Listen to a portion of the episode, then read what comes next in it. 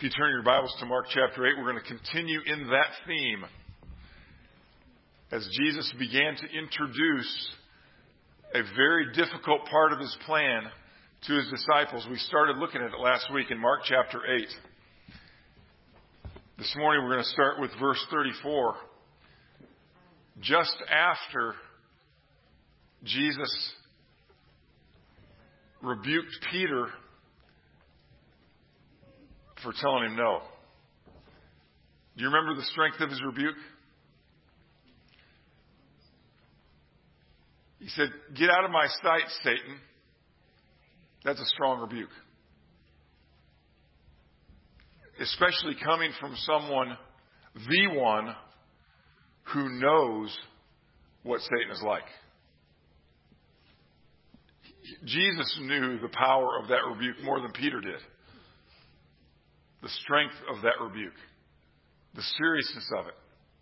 Because, as Jesus said to Peter, he didn't have in think, he didn't have in mind the things of God. He had in mind the things of man. Because Jesus said that he was going to die on the cross, that he was going to be crucified, but also that he was going to rise again. Peter didn't like that plan. It didn't sound good to him. It didn't sound like it would be good for him or the rest of them. And so he said, No, you can't do that, Jesus. And Jesus gave that strong rebuke. Then he called the crowd, verse 34, he called the crowd to him along with his disciples and said, So the disciples are still listening. If anyone would come after me, he must deny himself and take up his cross and follow me. For whoever wants to save his life will lose it. But whoever loses his life for me and for the gospel will save it. What good is it for a man to gain the whole world, yet forfeit his soul? Or, what can a man give in exchange for his soul?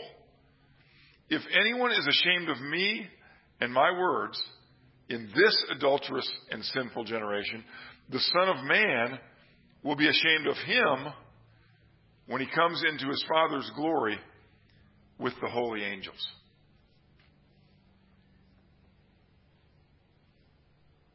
We've heard some of those lines before, haven't we? For example, if anyone would come after me, he must deny himself and take up his cross and follow me. We've heard that expression, taking up our cross, a lot. It's, it's actually one of the one of the expressions that's common in our in our culture, whether whether people are Christians or not. Everybody has some kind of idea of you know having to bear a cross because uh, again of the influence of the gospel, the influence of Jesus in our culture. But a lot of people don't really realize what it means. It doesn't mean, yeah, I've got a bad back and that's just the cross I have to bear, or I've, you know, I've, I've I, you know, Sherry might think, you know, I've got a husband, you know, I've got that cross, I, I, I've got that cross to bear. When Jesus said this, remember, he's talking to the crowd and his disciples. His, his disciples just heard him talk about the fact that he was going to have to die, be crucified. And they, again, Peter speaking for them, you know, they weren't for that. Didn't sound good to them. Now he's taking it a, a whole other step further and saying, if you want to follow me, if you want to come after me, you've got to deny yourself and take up your cross. You know what immediately came to their minds? Not a, you know, weird husband. Immediately came to their minds what they've seen in their own experience people carrying their cross to the place of their own crucifixion. That's the way the Romans ultimately punished people in that era. In that area, they had seen that. They knew exactly what he was talking about. He was telling them that if they wanted to come after him, they would have to die. Not a real inviting invitation. But as he continues, he says, and it will be worth it. It will be worth it. To die, he, he wasn't speaking of physical death. He wasn't saying that you are that you're going to have to give up your life. He isn't saying that every single person who, who follows after me is, is going to be killed for their faith. But he's saying that our lives have to be killed so that we can really receive him, that we can really know him. We have to give up ourselves and all the efforts that we've made and are making to try to enter into a relationship with him or try to earn our, our place in eternal life in heaven. You see, you got to stop. You got to you got to quit that. You can't do that. You got to you got to put those efforts to death. And then as you follow me, you've got to put yourself to death, your own desires. And you've got to take mine up. But, but again, he says it's going to be worth it. As he continues, look what he says. For whoever wants to save his life will lose it, but whoever loses his life for me and for the gospel will save it. So in, in dying to ourselves and giving ourselves up for him, he's saying we're not losing anything. Oh, we are losing some, we are losing some things. You know, just as I was sharing with the children this morning, we're, we're losing some things that, that we really like to do, we, that we really like to emphasize, that we really like to focus on in our lives. We may be losing some of those things if those things go contrary to what He's telling us, how He, how he wants us to think, how He wants us to live. He was telling that to Peter just moments before this. When he told him, when he said, Get behind me, Satan. Get out of my sight. Because Peter wasn't dying to himself.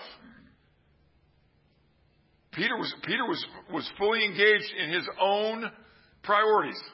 And his priority was self-preservation, which is something that all of us are born with.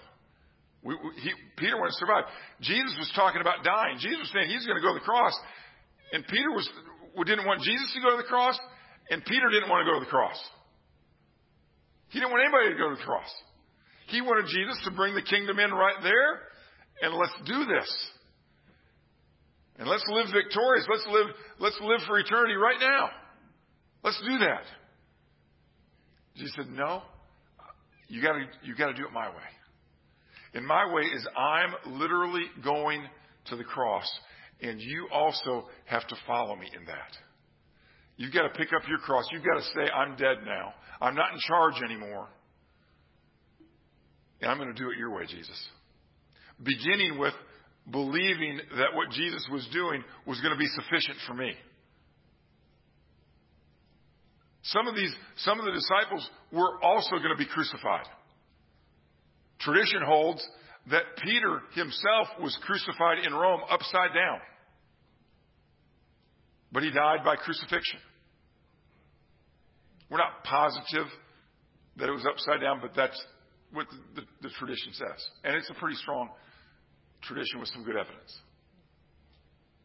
But Peter's crucifixion, even upside down, wasn't going to save anybody. Because as we know from reading the Gospels, Peter wasn't perfect. Peter was not the perfect Lamb of God who takes away the sins of the world, nor are any of us. But that's what John the Baptist said about Jesus. And he was right. So Jesus was going to the cross letting them in on that, telling them that, and saying, if you don't go along with this plan, you're going to lose your life. But if you do go along with this plan of losing life, you're going to save your life. And I think, what kind of life did, did Peter have? Having to, having to give everything up and then at the end be crucified. Well, there was life after that. And even, even between the time when Jesus is saying this and when Peter was crucified, Peter had the opportunity, as he died to himself and lived for the Lord, gave himself up for the Lord, gave himself up for the gospel, he was able to live a rich life. It might not have looked rich to anybody who was measuring wealth by money or by fame or by great reputation, but he was rich in the fact that he was able to let people know how they also could find eternal life. Because eternal life is life. It's the life that we were made for. This life is just preparation for that one.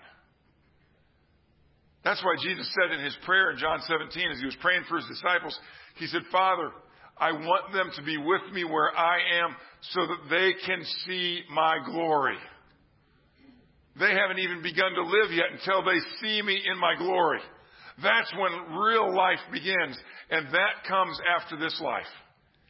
And he's saying these things, saying, Woe to you, pity, I pity you who are gaining this whole world, but are forfeiting your very soul. So I feel for you. You think you've got, you think that you're onto something. You think that, that by gathering, you know, to yourself all these things, or all these friends, or all these likes, you think, you think you're gaining something. He said, you gotta lose that. And I'll give you life.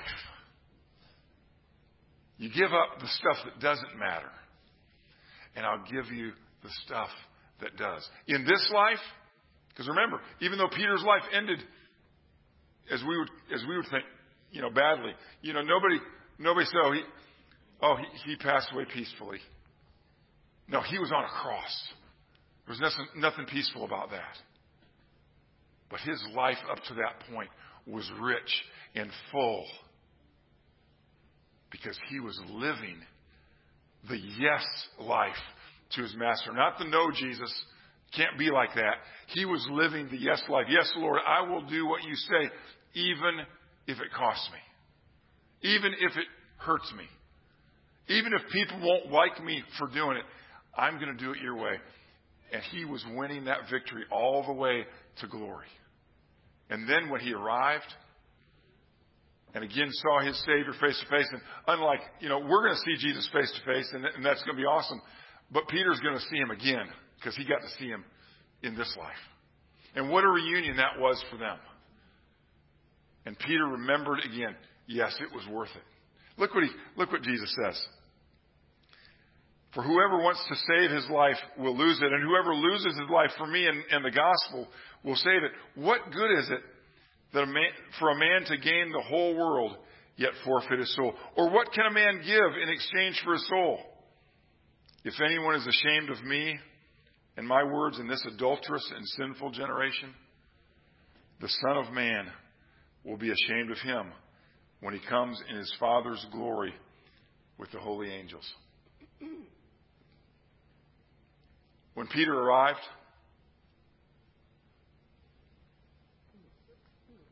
Jesus wasn't ashamed of him. Jesus didn't say, Get out of my sight, Satan. Because Peter grew out of that. Peter, Peter grew out of, out of that having seen his Savior. And remember, he didn't grow out of it quickly. You remember in the garden when the soldiers came to arrest Jesus? You remember what Peter did?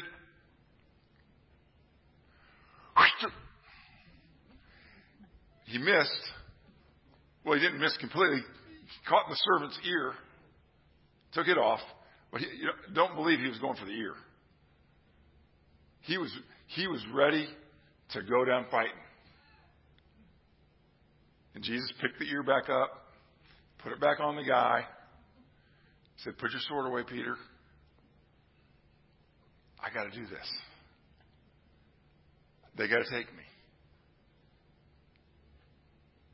Remember, these, these were the same soldiers that were taken that Jesus had just moments before knocked down with his name.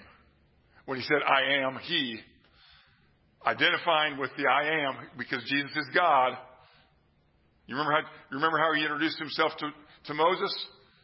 When Moses said, Hey, who should I say sent me? I am that I am. That's Jesus in the burning bush. That's Jesus in the garden.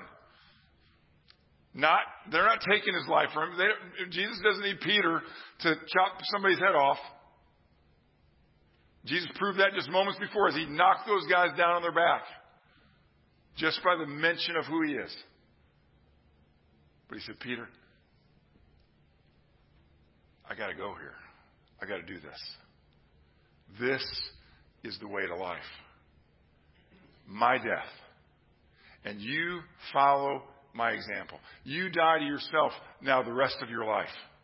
And do what I say. And your life's going to count for something. First of all, you're going to have eternal life because you're trusting in me. You're gaining life right there. As soon as you die to your own efforts, as soon as you die to your own goodness, to your own righteousness, and realize it's not sufficient, I remember that moment, as we were saying just a little bit ago in Amazing Grace, the hour I first believed. I remember that moment when the grace of God was explained to me in a way that I could get it at that, finally at that time. And I realized that my good, my righteousness, my good deeds, they weren't going to measure up but that Jesus would give me His by His grace. And so dying to myself, dying to my own righteousness,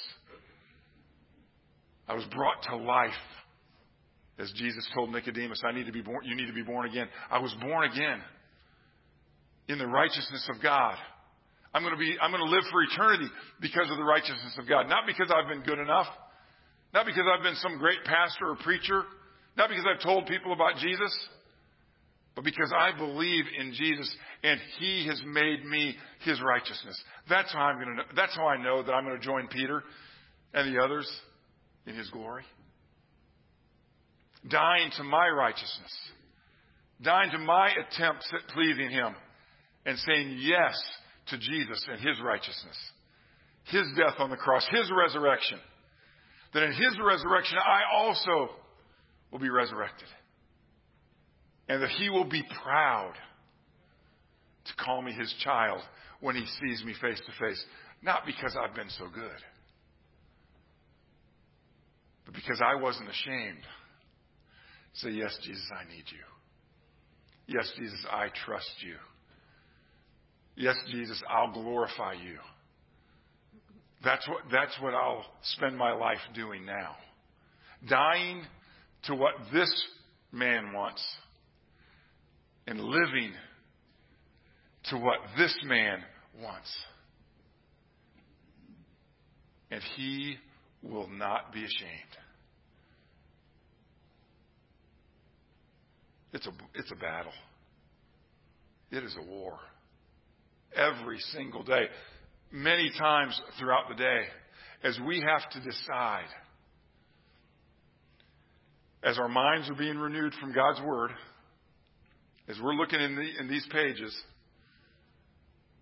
and we find ourselves disagreeing by practice with some of what we're reading, we've got to decide. Are we going our way? Or are we going His way? Oh, for those of us who know Him, for those of us who have put our trust in Him,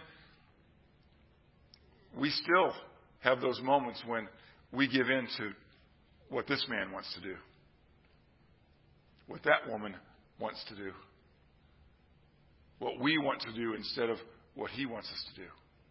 We still have that struggle. We still have that, that war going on. Peter put it like this in 1 Peter 2. He said, abstain from sinful desires which war against your soul. There's a war going on. It's a battle. It's going on before we receive Jesus. When we're deciding, can I really trust Him? Do I want to really trust Him? Do I want to live my life for Him? And then when we hear what He says, life depends on this. We, have got to give up this life, being in charge of this life, and give it to Him to receive the life that He has for us. Is it, is it, is it going to be worth it? Well, he says it's going to be worth it. We have to believe, we have to decide, do we believe that? That he's really going to keep his promise. And he's really going to make it worth giving up ourselves. Even in some cases, as Peter experienced, even dying for him. Is, is it going to be worth that? And those of us who are able to say, yes, it, it is. I, I believe you, Jesus. And then along the way, it's going to be a battle. That's where we're at right now. Those of us who have already put our trust in Him, we're, we're in the battle. We're daily deciding, am I, am I going to say no to me and yes to Him? Whether it's in our, in our relationships, our marriages, relationships with our kids, with our parents, whether it's how we use our, our mouths, our tongues, knowing what His Word says about how He wants us to use our tongues. Don't let any unwholesome talk come out of your mouths, but only what is helpful and edifying to others, that they might be built up. We know that.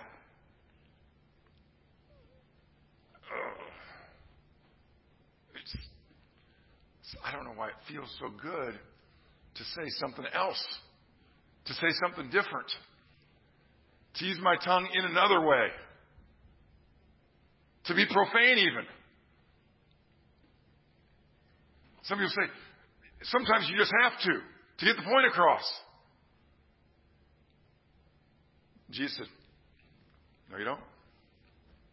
That's not why I, that's not why I gave you that tongue. That's not why I gave you breath to speak. I gave it to you so you could do something good with it. Only something good. And so we got to decide all the time. We've got to decide. Is it worth it? He says it is.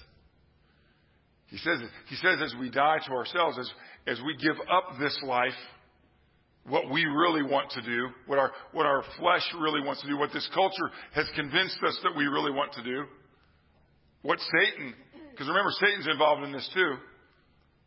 We saw that clearly when Jesus was, was talking with Peter. You know, Peter wasn't being possessed by Satan at that moment, but he was being influenced. Because Satan had been lying to Peter like he lies to all of us. That life is really all about us, all about how we feel, all about our future, all about our success, instead of all about God. Satan, Satan would have all of us forget about our Creator. Most people never think about their Creator. You know that? They never think about Him. They're just so busy doing all this stuff that we got going on. They never stop to think that they were created by somebody for a purpose. But those of us who know Jesus, we know better than that. And so we say no to that notion that Satan's planted in, in the, into our culture and into our lives, that it's all about us.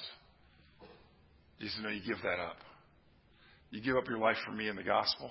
You remember the gospel, the good news about Jesus, the, the good news that there is hope for people because of what Jesus has done. There's hope for us, there's hope for others. We give up our lives for that, we're never going to be disappointed. Because there's life in that. That, that lasts forever. Living our lives for Him. Those things, the things that happen because we give ourselves up for Him, those things never stop living. The stuff that we accumulate, that stuff's not going to last. It's, it is going to burn up. And, and, and I feel for the people who already know Jesus who have slipped back into living for that stuff. The Apostle Paul paints a picture of that in, in 1 Corinthians. He says, Oh, they're going to be saved because they believe in Jesus, but they're going to be saved as, as through fire. Because all of their life, all the stuff of their life is going to be burned up. Because it was all temporary in nature. But not those who, who, who live for Him. Not those of us who, who continually die for ourselves. Then the stuff of life is going to last forever because it's, it, it's eternal by nature. Because it, it represents eternal life. Think about John Kozad today as he was praying for offering, mentioned the, uh, the trip that Sam's going to be taking to Kenya and Turkey. Just, we'll just use that one for an example. Um, the reason Sam's going to be able to go is because people like us have given finances to support that ministry, support his ability, you know, his physical ability to be able to go. So the offerings come in here and into other churches and, and end up in the coffers of, of Wycliffe Associates, and they buy his plane ticket, and he goes over there, and he'll help a, a, two different groups of people, one in Turkey, one in Kenya. He'll help them get started on translating their Bible into sign language. Because almost all deaf people in, in other countries other than the United States, almost all deaf people are illiterate in terms of being able to read their language. So if there's a Bible in their language that doesn't do them any good, they can't read it. So they, they, they get to watch on YouTube the Bible in their sign language. And some of those people, probably many, are going to put their faith in Jesus Christ because that's what happens when people read the Bible. And so they're going to be in heaven. And those of us who gave toward that, to, to help that happen, you know, we gave real money. Money that we could have really spent on something else. Something a lot more fun. We could have, we could have spent it on, you know, whatever. But we didn't. We gave it. They used it. Some people came to faith in Christ. That's forever. Whatever else you might have used that money for, it'd be gone after you used it. Whatever you bought with that, it's going to be burned up at some point. But you know what's never going to be burned up? That deaf Kenyan who shows up at your door in heaven. Or actually, it's going to be showing up at his probably. Because what the Word of God says is you'll be in some some circumstance in glory, in, in God's glory, and and uh, this deaf Kenyan is going to come up to you and say, "Thanks." You say, "For what?" He says, "Oh, I was a deaf Kenyan, and because of your dying to yourself for the gospel, I found out about Jesus, and I'm here now. So come on, because Jesus said we're going to be welcomed into eternal dwellings. And that's going to happen over and over and over and over again in glory for all of us who've given up this life in exchange for Jesus. He makes it eternal. And He will not be ashamed. If we're not ashamed to obey Him, to speak for Him, to represent Him, to give to Him, to serve Him, He's not going to be ashamed of us. The opposite of ashamed, you know, He's going to be proud of us. He's going to use that term that we, that we, from reading the Gospels, are looking forward to hearing. Well done, my good and faithful servant. You took what I gave you and you used it for me. You didn't waste it. You didn't kill it. You used it. You put your own desires and the desires of your culture to death. And you live for me. Good job. Good idea. And The question is, is that our life?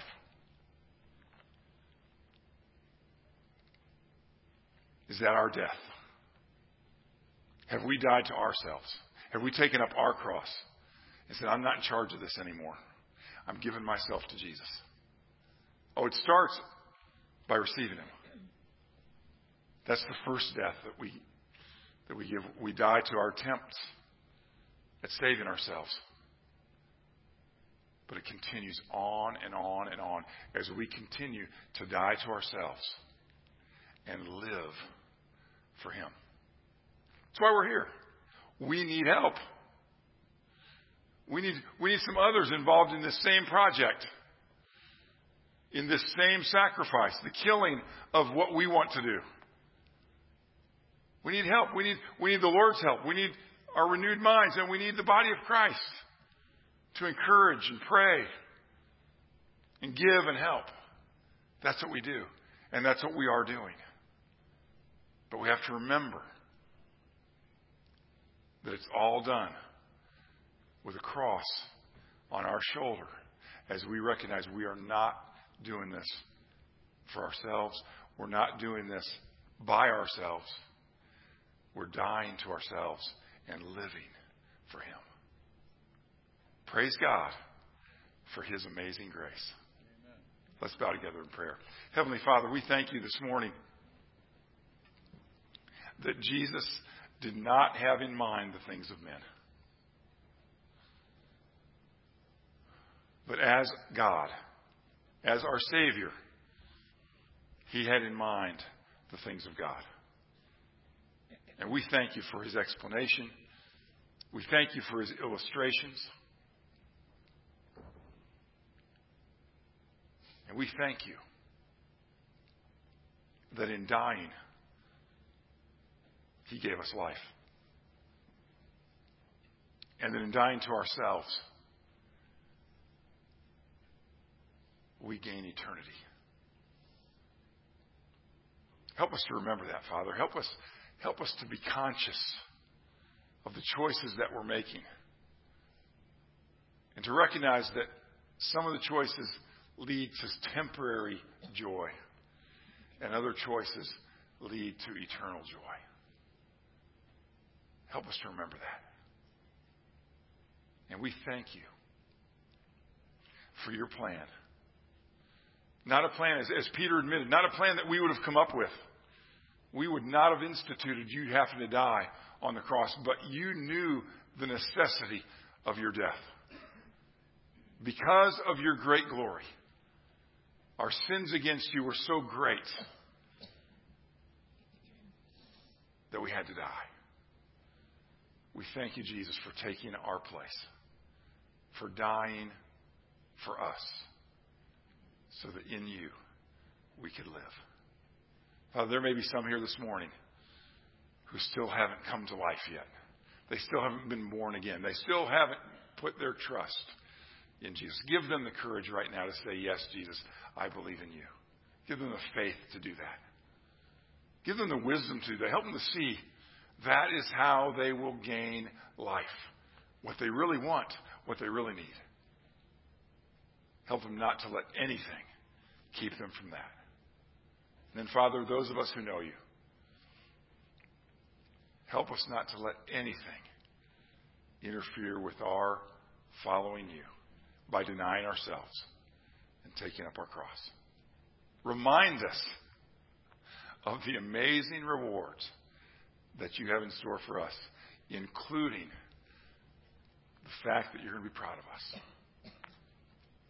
It's hard for us to imagine that. But it's all because of Jesus. And it's in His name we pray. Amen.